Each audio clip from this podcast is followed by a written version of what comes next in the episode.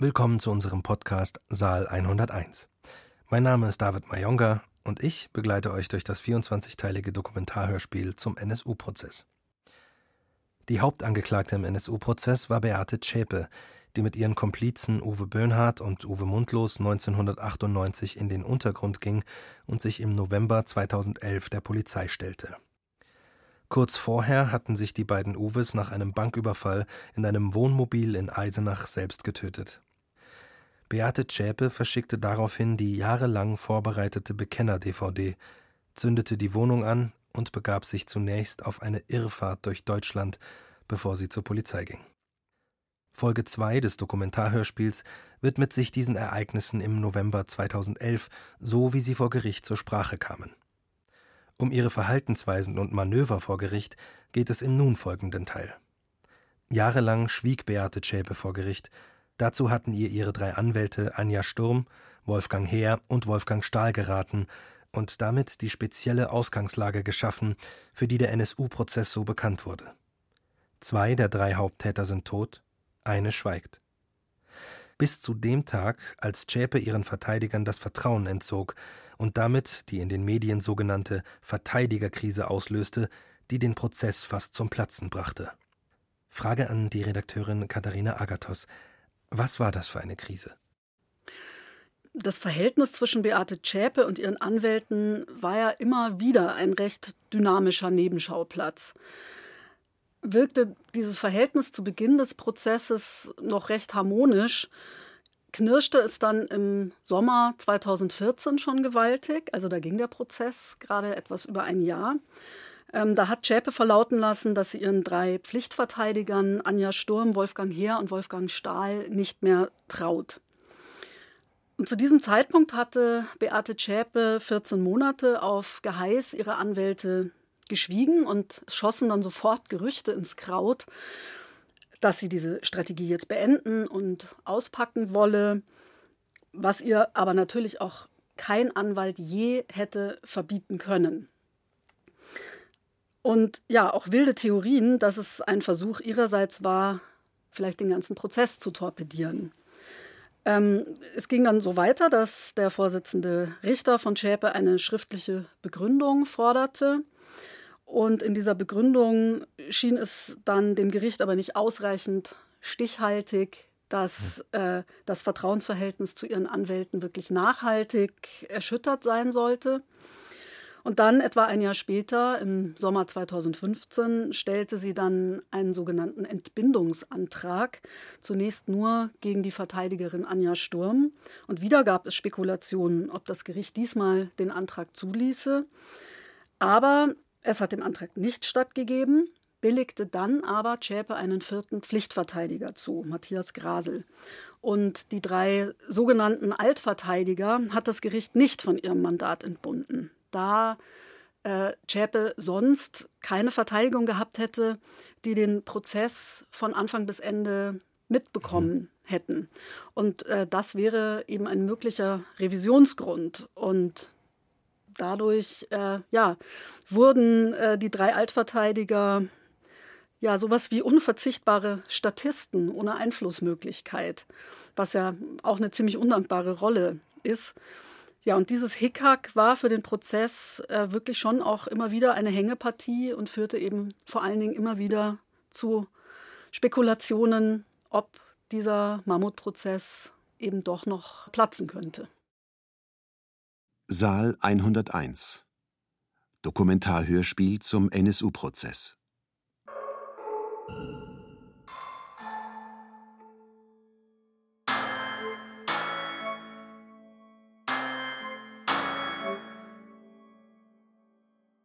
Teil 21 Beweisaufnahme Hauptangeklagte Beate Zschäpe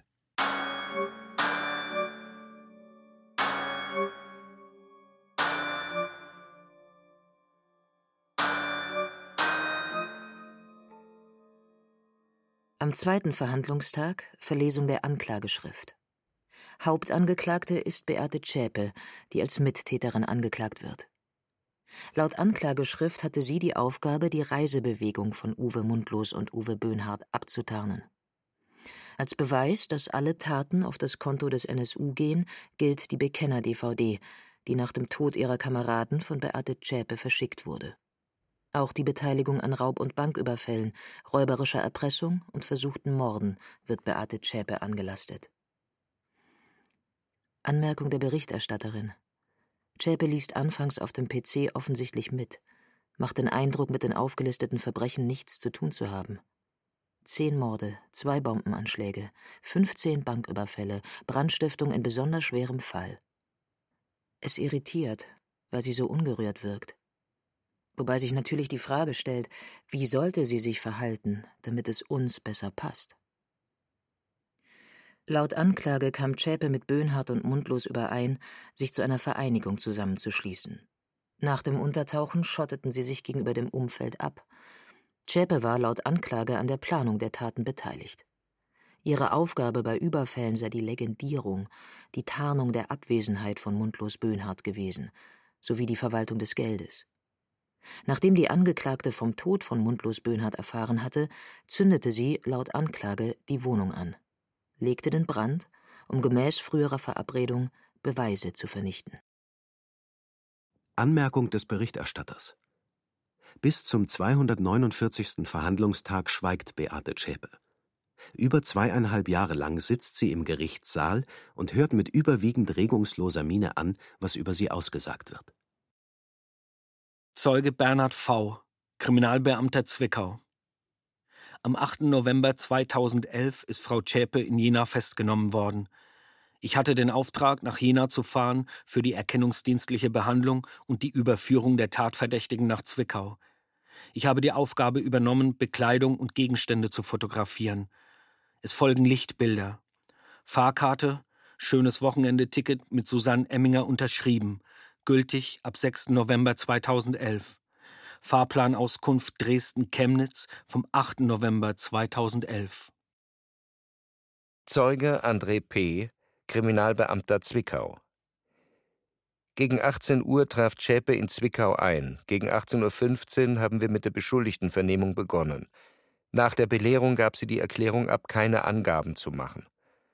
Nach kurzer Zeit haben wir die Beschuldigtenvernehmung beendet. Wir wechselten in mein Dienstzimmer ohne Schreibkraft.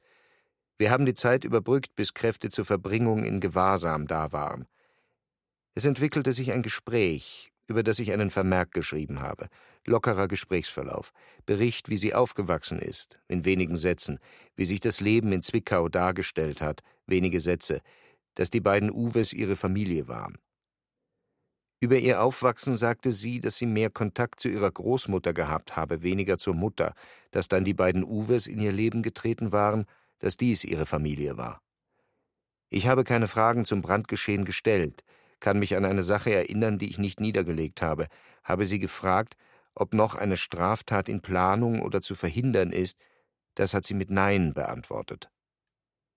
Haben das Dienstzimmer gewählt, weil man da rauchen konnte, etwas zu essen wurde auch gereicht. Sie hat gesagt, dass sie zum ersten Mal seit langer Zeit mit ihrem Namen Beate Schäpe unterschreibt sagte noch, dass sie die Mütter von Uwe Böhnhardt und Uwe Mundlos angerufen und ihnen gesagt hat, dass ihre Söhne nicht mehr am Leben sind. Götzl. Hat sie gesagt, woher sie die Information über deren Tod hatte? Nein. Hat sie was zum Elternhaus der beiden Uwes gesagt? Dass beide Uwes ein behütetes Elternhaus gehabt haben und dass es ihr unklar ist, wie und warum beide Uwes sich so entwickelt haben. Stichwort Katzen. Ja, dass sie Katzen sehr gerne hat und dass sie sich erkundigt hat, was aus den Katzen geworden ist. Ich konnte ihr sagen, dass es den Katzen gut geht und sie im Tierheim untergebracht worden sind. War in dem Zusammenhang doch irgendwann mal von dem Brand die Rede? Sie sagte, sie habe schon darüber nachgedacht, im Zusammenhang mit dem Brand sich selbst dabei wegzuräumen, sinngemäße Äußerung, aber nicht die Kraft dazu gefunden. Gezwungen hat man mich zu nichts, hat sie gesagt. Im Hinblick worauf? Es blieb bei dieser Äußerung, eine konkretere Aussage dazu hat sie nicht getroffen und es wurde von uns nicht hinterfragt an der Stelle. Mehr kann ich dazu nicht sagen. Ich war der Annahme, dass Frau Zschäpe am nächsten Tag beim Ermittlungsrichter eine Erklärung abgeben wird, aber das geschah dann nicht. Zeuge Frank L., Kriminalbeamter BKA. Ich habe Zschäpe am 13. November 2011 zur Vorführung beim Ermittlungsrichter nach Karlsruhe begleitet und danach in die JVA Köln gebracht. Auf dem Weg zum Flughafen habe ich sie angesprochen, ob sie weiterhin Suizidabsichten hegt. Frau Zschäpe hat das verneint. Dies sei ein früherer Gedanke gewesen, inzwischen sei sie davon abgekommen. Ich habe ihr gesagt, dass jedwede Aussage protokolliert wird. Gegen 15.50 Uhr Abflug, Flugzeit eine Stunde 45 nach Baden-Baden. Im Vorzimmer des Ermittlungsrichters mussten wir warten. Hier hat sie die Äußerungen getroffen, die ich niedergelegt habe, sinngemäß, dass sie sich nicht gestellt hatte, um nix auszusagen. Ihr, Uwe Mundlos und Uwe Böhnhardt sei schon klar gewesen, dass sie irgendwann auffliegen würden und dass sie nun ruhiger schlafen würde. Im weiteren Gespräch ging es um Katzen. Man hätte auch gerne einen Hund gehabt, habe das aber nicht getan, weil man Sorge hatte, durch Anmeldung bzw. Nichtanmeldung aufzufallen. Dann die richterliche Vorführung vor den Bundesrichter. Ich war anwesend. Sie hat sich bereitwillig meine Ausführungen angehört. Ich habe versucht, sie zu einer Aussage zu motivieren. Sie hat gesagt, dass sie keine Angaben machen will, sich aber meine Ausführungen gerne anhört, weil sie, wie sie sagte, ein Faktenmensch sei. Sie lege Wert darauf, verschiedene Meinungen anzuhören. Zeuge Rainer B., Kriminalbeamter, BKA. Zum Transport der Angeklagten am 25. Juni 2012 von der JVA Köln nach JVA Gera und zurück. Beate Zschäpe durfte sich dort mit ihrer Oma und Mutter treffen. Zu Beginn der Fahrt habe ich Frau Zschäpe belehrt, dies ist keine Vernehmung, aber das, was gesprochen wird, werden wir für die Akten protokollieren. Sie hat gesagt, dass sie das weiß. Sie habe den Eindruck, niemandem mehr vertrauen zu können. Alle wollten etwas für sich, Geld, Presseaufmerksamkeit oder Ermittlungsansätze. Sie sei darüber fast paranoid geworden. Das Aktenstudium belaste sie sehr und sie sei eine Meisterin im Verdrängen geworden. Götzl hält dem Zeugen einen Vermerk vor. Sie erweckte den Eindruck, dass ihr nicht klar war, wie viel Asservate gefunden werden würden. Der Zeuge berichtet, ihr gesagt zu haben, lesen Sie den Bericht des Brandermittlers. Er zählte auf, Papiere, die nur am Rand angeschmort seien, Festplatten etc. seien gefunden worden. An ihren Socken habe man Kohlenwasserstoff, also Benzin, festgestellt, nicht an den Schuhen. Deshalb sei man zu dem Schluss gekommen, dass sie die Schuhe gewechselt haben muss. Götzl. Wie waren Ihre Reaktionen? Zeuge. Habe keine Reaktion in Erinnerung. Sie hat es ruhig und sachlich zur Kenntnis genommen. Sie zeigte keine Überraschung. Am 61. Verhandlungstag betritt Mutter Zschäpe mit ihrem Rechtsbeistand den Saal, nimmt Platz. Ihre Tochter lehnt sich komplett zurück, verschwindet fast hinter ihrer Verteidigerin Sturm, schaut starr geradeaus, zeigt ansonsten keine Reaktion. Götzl belehrt, fragt: Möchten Sie aussagen? Zeugin: Nein. Anmerkung der Berichterstatterin. Die Zeugin macht von ihrem Zeugnisverweigerungsrecht Gebrauch, das ihr als nahe Angehörige zusteht. Sie verlässt nach maximal vier Minuten wieder den Saal. Beate Zschäpe gibt sich offenkundig große Mühe, keine Reaktion zu zeigen. Zeuge André P., Polizeibeamter Zwickau. Götzl. Mich würde interessieren, wie die Vernehmung am 15.11.2011 verlaufen ist, wie sich Frau Anne-Rose Zschäpe verhalten hat. Zeuge ich bin am 15.11. mit Kollegen von BKA und LKA nach Jena gefahren, in die Wohnung von Frau Anne-Rose Zschäpe. In der Wohnung haben wir die Vernehmung durchgeführt. Sie sollte etwas zu ihrer Person und ihrem Werdegang erzählen. Danach haben wir Fragen gestellt. Götzl, was hat sie angegeben? Zeuge, sie hat berichtet, dass sie nach dem Abitur fünf Jahre nach Rumänien gegangen ist für ein Studium der Zahnmedizin. Sie ist schwanger geworden und hat 1975 Beate zur Welt gebracht. Beate ist in erster Zeit von ihrer Großmutter in Jena betreut worden, weil Frau Zschäpe ihr Studium in Rumänien fortsetzen und beenden wollte. Ende 1975 hat Frau Zschäpe einen Herrn T. geheiratet. Der hat sich bis zum Abschluss des Studiums um Beate gekümmert. Beate lebte von Mitte 1975 bis 1976 bei Herrn T. Auch als sie zurückkam, hat sich Herr T. um Beate und sie gekümmert. Frau Zschäpe hat sich 1976 von ihm scheiden lassen und zog mit Beate zu den Großeltern nach Jena. Dann lernte sie Herrn Zschäpe kennen, heiratete ihn und hat sich wieder scheiden lassen. Danach Einraumwohnung bis 1985, dann größere Wohnung bis 1997. Danach ausgezogen und Beate zog in eine eigene Wohnung. Zeugin Heike K., Anwohnerin Polensstraße, Zwickau.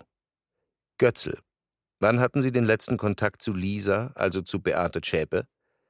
Zeugin an dem Dienstag, 1.11.2011, bevor das am Freitag mit dem Brand passiert ist. Götzl. Können Sie sich an den Kontakt erinnern? Zeugin. Sie war angespannt und unruhig. Wir haben nicht viel geredet. Sie hat sich auch ein Taxi genommen, war dieses Mal nicht mit dem Fahrrad da.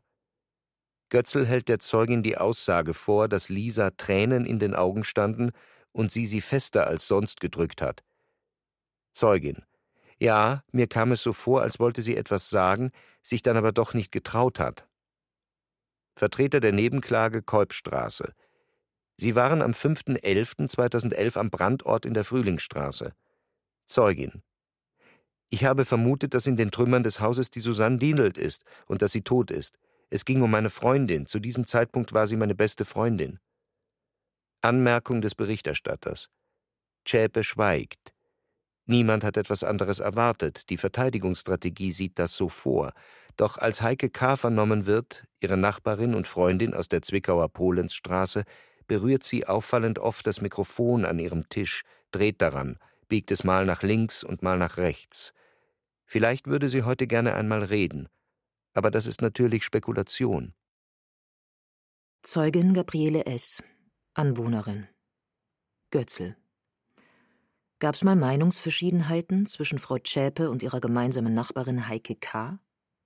Zeugin. Ich kenne nur eine Situation, wo die Lisa auf die Frau K. eingeredet hat, weil die Frau K. etwas leger mit Geld umgeht. In der Zeit, kurz bevor das Haus in die Luft geflogen ist, wirkte sie angespannter, hat auch mehr getrunken als sonst, die Lisa. Götzl, wann? ungefähr 14 Tage vorher. Mehr getrunken. Na ja, es blieb schon im Rahmen, aber sie wirkte wie unter Druck. Können Sie näher ausführen, was Sie damit meinen? Sie wirkte sehr fahrig, hat nicht so gelockert gesprochen wie sonst immer. Götzl fuhr halt. Das letzte, was ich mitbekommen hatte, war ein Streitgespräch mit Frau K. Das war komisch, dass Lisa nur für sich bezahlt hat. Sonst hat sie immer für die Heike mitbezahlt. Zeugin. Das kann nur eine Erziehungsmaßnahme für Frau K. gewesen sein. Ich habe dann für Frau K. bezahlt, im Netto. Götzl fuhr halt. Als wir was getrunken hatten, haben wir wieder über Geld gesprochen. Da ist die Lisa aggressiv geworden. Zeugin, ja, so kannte ich sie gar nicht. Wo fand das Gespräch statt? Als sie so aggressiv geworden ist, das war in der Wohnung. Da ist Lisa ihr auf die Pelle gerückt. Da ist mir Angst geworden. Ich dachte, sie haut ihr eine. Woran machten Sie das fest, dass sie ihr eine hauen wollte? Die Frau saß auf dem Stuhl, und da hat sich Lisa über sie drüber gebeugt und ist sehr laut geworden. BR Nachrichtenmeldung 15. Juli 2014 München Die mutmaßliche Rechtsterroristin Beate Zschäpe hat ihren drei Anwälten überraschend das Vertrauen entzogen. Nach einer Verhandlungspause teilte der Vorsitzende Richter im NSU-Prozess die Entscheidung der Hauptangeklagten mit und brach die Zeugenvernehmung ab.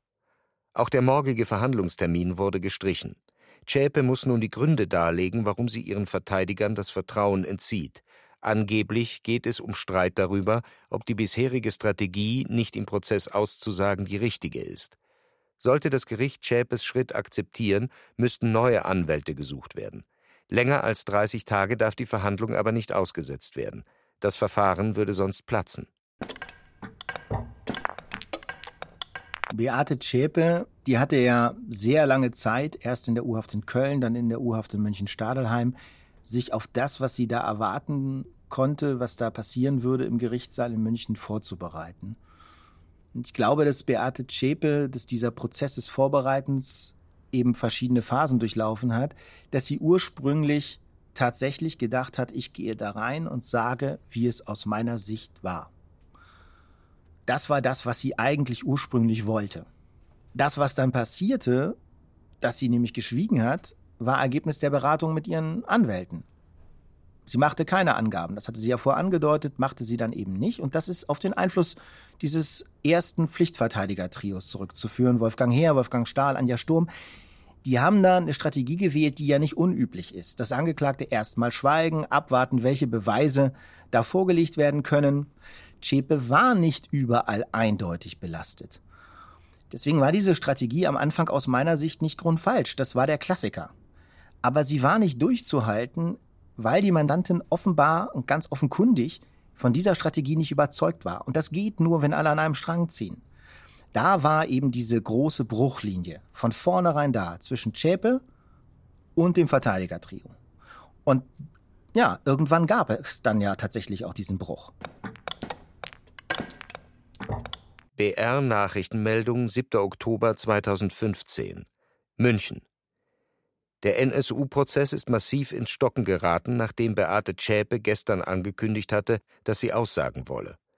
Zunächst beantragten ihre ursprünglichen drei Pflichtverteidiger heute Vormittag vor dem Oberlandesgericht von ihrem Mandat entbunden zu werden. Nach zweieinhalb Jahren des Schweigens will Zschäpe morgen eine umfassende Erklärung durch ihren vierten Anwalt Grasel verlesen lassen. In der Verhandlung heute sagte er, dass Zschäpe bereit sei, auch Fragen des Gerichts zu akzeptieren – Fragen der Opfer wolle sie jedoch nicht beantworten.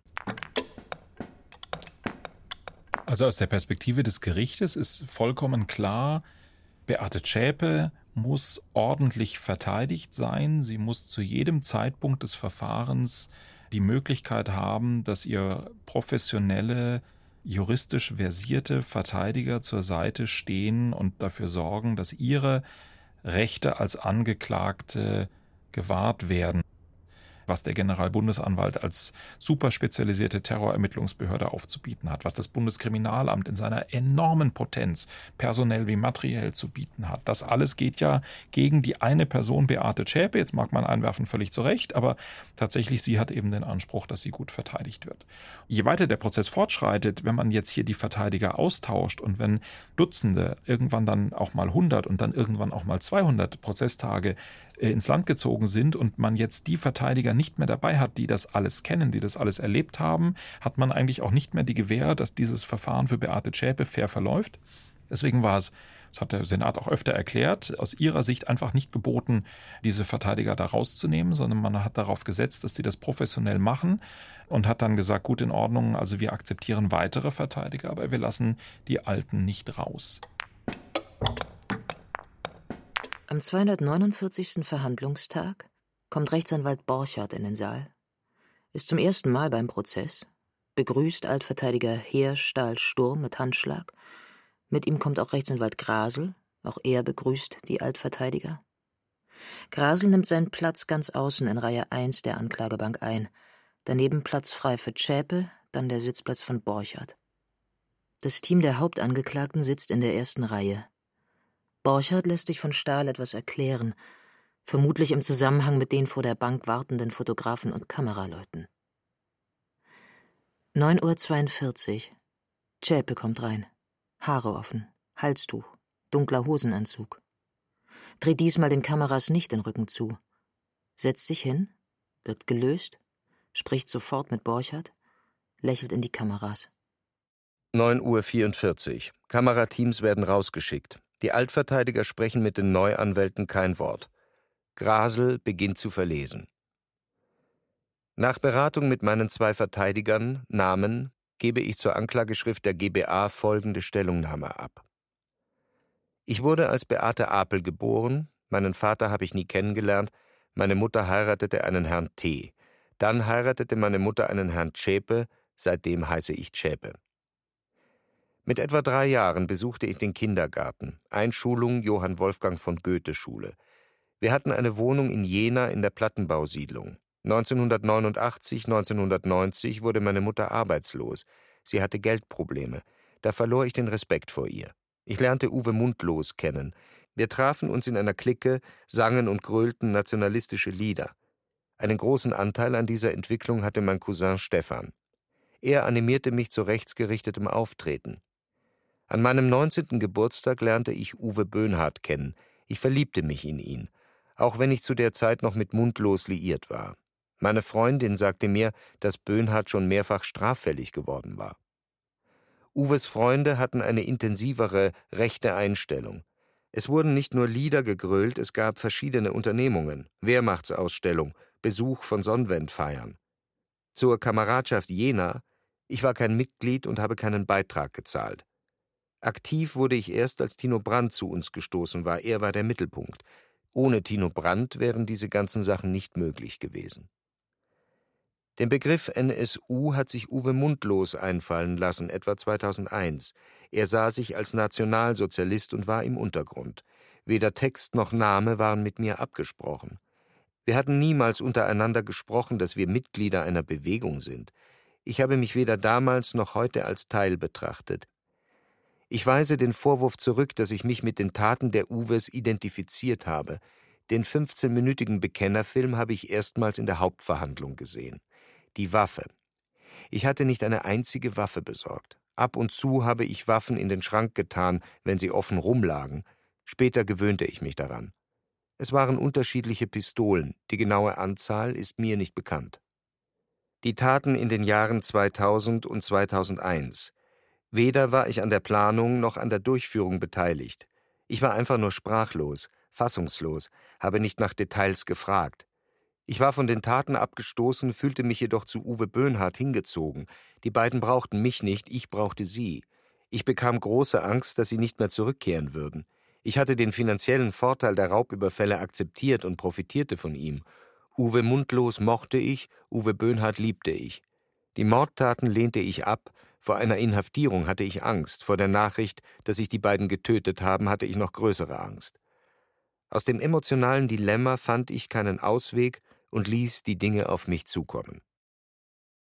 Auszug aus der Stellungnahme Zschäpe, verlesen durch ihren vierten Verteidiger Grasel. Dann begingen Mundlos und Böhnhardt den Bombenanschlag in der Keubstraße. Ich war weder an der Vorbereitung noch an Durchführung beteiligt. Ich war entsetzt. Ab diesem Zeitpunkt vertraute ich ihnen nicht mehr. Sie brüsteten sich damit, vier weitere Ausländer umgelegt zu haben. Es war eine unendliche Leere in mir. Ich lebte weiter mit ihnen zusammen, ich nahm ihre Taten nicht mehr zur Kenntnis. Ich hatte mit den Morden nichts zu tun, aber das würde mir niemand glauben. Ich trank zunehmend Sekt, etwa drei bis vier Flaschen am Tag, bis ich angetrunken war. Sie berichteten, dass sie zwei Polizisten getötet hätten. Ich rastete aus, wurde handgreiflich. Heute, mit einigen Jahren Abstand, muss ich mir wohl eingestehen, dass ich mit zwei Menschen zusammengelebt habe, die einerseits zuvorkommend, tierlieb waren und andererseits mit Gefühlskälte getötet haben. Ich werde Fragen des Senats nach Rücksprache mit meinen Verteidigern schriftlich beantworten. Fragen des Generalbundesanwalts und der Nebenklage nicht. Fragen der Verteidiger der Mitangeklagten nach Rücksprache ja. Fragen des Sachverständigen nicht. Anmerkung der Berichterstatterin. Gemeint ist der psychologische Gutachter. Schäpe schaut hin und wieder zu ihren alten Verteidigern. Stahl und Heer diskutieren angeregt über ihre Erklärung. Verteidigung Zschäpe Grasel bringt noch einmal den Antrag vor, Stahl, Sturm und Heer zu entpflichten. Deren Verteidigung habe Zschäpes Wunsch, eine Aussage zu machen, nicht zugelassen. Die drei hätten ihre jetzige Aussage als prozessualen Selbstmord bezeichnet. An dieser Stelle nickt Stahl mehrmals mit dem Kopf. Zschäpe blickt ihn angewidert von der Seite an. Verteidigung Zschäpe, Grasel. Unsere Mandantin fühlt sich nicht in der Verfassung, Fragen zu beantworten. Sie kann ihre Worte nicht so wählen, dass es nicht zu Missverständnissen kommt. Sie möchte Fragen mit ihren Anwälten besprechen und dann schriftlich beantworten. Götzl. Dann schreiben Sie mit. Wer waren die Personen, aus denen die Kameradschaft Jena bestand? Wann stieß Tino Brandt dazu? Welche weiteren Gruppierungen koordinierte Tino Brandt? Was sprachen Böhnhardt und Mundlos über Köln? Wie beschreibt sie die Persönlichkeit und das Verhalten der Uwes ihr gegenüber und Dritten gegenüber? Wie war das persönliche Verhältnis unter den dreien und zwischen ihr und jeweils einem der Uwes? Zwischen den Uwes. Anmerkung des Berichterstatters. Götzl diktiert diese und weitere, insgesamt rund 60 Fragen. Dieser Umgang des Vorsitzenden Richters Manfred Götzl mit der schriftlich verfassten Einlassung von Beate Zschäpe und dem Vortrag durch ihre neuen Verteidiger, der sprach schon Bände. Es war ja schon die Frage, kann sich das Gericht überhaupt darauf einlassen, von ihr diktiert zu bekommen, dass nur schriftlich Fragen beantwortet werden. Der Senat hat diese Chance auch der Nachfragen genutzt, um fehlende Puzzleteile in der Beweiskette zu erlangen und für die Urteilsbegründung möglicherweise auch zu sichern. Bei den Nachfragen ging es zum Beispiel auch um den von ihr behaupteten steigenden Alkoholkonsum, nachdem sie im Nachhinein von den Morden erfahren hatte und die sie nicht gut geheißen habe und mit denen sie nicht klarkam, moralisch. Und genau nachzuprüfen, was war da mit dem Alkoholkonsum, da geht es ja um die Frage, war sie schuldfähig, ist sie schuldfähig? Also warum hätte das Gericht sich sonst auf diese Verfahrensweise einlassen sollen? Die neuen Verteidiger haben ja die Linie gefahren, eine moralische Schuld einzuräumen, aber eine juristische Schuld abzuwehren und abzusprechen. Und das war der entscheidende Punkt, dass man Zschäpe keine Mittäterschaft vor allem an den Morden nachweisen könne, weil sie nicht im juristischen Sinn Mittäterin sei. Aus meiner Sicht hatte dieser Strategiewechsel zwei Ziele. Zum einen, Beate Zschäpe wollte Angaben machen, das lastete auf ihr, das arbeitete in ihr, sie wollte etwas sagen. Und Ziel Nummer zwei, sie hat natürlich gehofft, ihre eigene Situation im Verfahren dadurch verbessern zu können, aber es mangelte nach meiner Einschätzung ein bisschen daran, dass der Mandantin wirklich klar gemacht wurde bis ins letzte Detail, was dieser Strategiewechsel bedeuten kann, vor allem was er aber auch von ihr wartet. Also man muss sich dann schon überlegen, okay, wir äußern uns jetzt. Das heißt aber auch, wir müssen uns komplett und zu allem äußern. Und wenn wir uns zu manchen Dingen nicht äußern, dann werden alle darüber spekulieren und spekulieren dürfen, auch juristisch gesehen, warum wir uns zu diesem äußern und zu jenem nicht. Deswegen ist ja so eine Faustformel in der Verteidigung vor Gericht häufig auch, entweder man sagt gar nichts oder man macht wirklich reinen Tisch. Und das hat Beate Zschäpe nicht gemacht.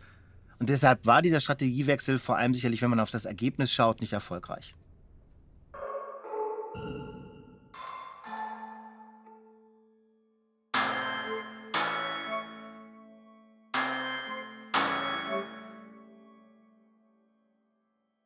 Saal 101 Dokumentarhörspiel zum NSU-Prozess Teil 21 Beweisaufnahme Hauptangeklagte Beate Zschäpe